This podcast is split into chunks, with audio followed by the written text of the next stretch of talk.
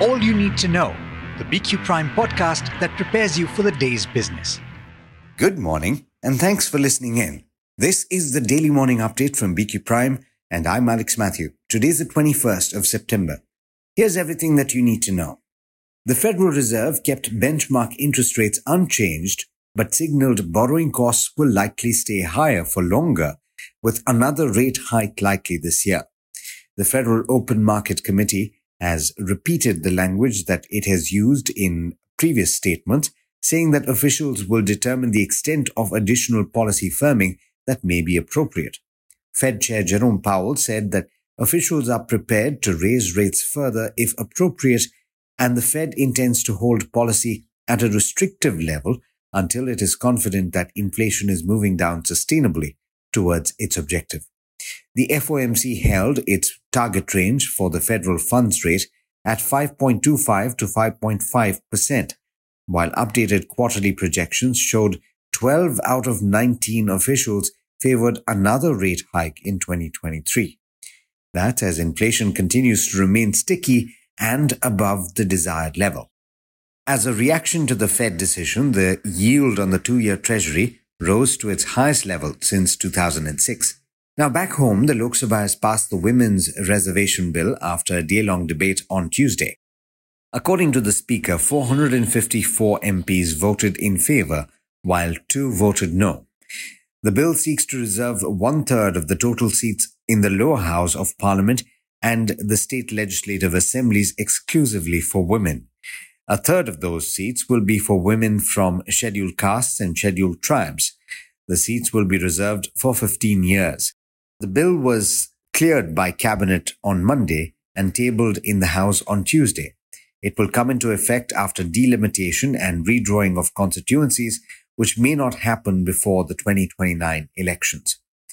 Now, Indian households' net financial savings have hit uh, an at least 47 year low as household borrowings exceed investments and savings. According to data released by the Reserve Bank of India in its latest monthly bulletin, in the previous financial year, net household savings stood at 5.1% of gross domestic product, and this is compared with 7.2% that was recorded in the previous year. Moving on, Bengaluru based Manipal Hospitals has announced the acquisition of an 84% stake in AMRI Hospitals which was originally owned by the multinational FMCG conglomerate Emami. Emami said that it will continue to hold a 15% stake in the hospitals as an investor after this announcement, and the balance of around 1% will also continue to be held by the government of West Bengal. In other news, Meta Platforms is expanding its WhatsApp payment feature to India, letting users in the country purchase goods and services directly from local businesses via chat.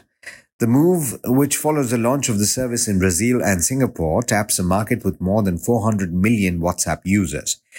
Chief Executive Officer Mark Zuckerberg announced the plan during an event in Mumbai yesterday. Now, India warned its citizens to exercise utmost caution while in Canada and hinted that their safety is threatened, an apparent escalation of the diplomatic row between the two countries. The advisory from India's External Affairs Minister, or, or Ministry rather, said that students in particular should remain vigilant, aiming its message at the huge population of young Indians that are attending Canada's colleges and universities. Now turning to international markets, US stocks declined, led by technology, and the tech-heavy Nasdaq fell uh, 1.5%, while the S&P 500 and the Dow fell 0.9 and 0.2% respectively. In the Asia Pacific region this morning, all three early risers have started negative. Now, Indian equities could well see more selling going by global cues. We saw cuts yesterday, and while the market breadth was clearly favoring the declines, there were just a couple of stocks that were responsible for pulling the Nifty 50 below that 20,000 mark. One of those was HDFC Bank, which accounted for half of the Nifty 50's fall, and the other was Reliance Industries. As things stand right now, though, the Gift Nifty is pointing to a marginally positive start to trade, at least for the benchmark index. And that brings us to the end of this edition of the All You Need to Know podcast.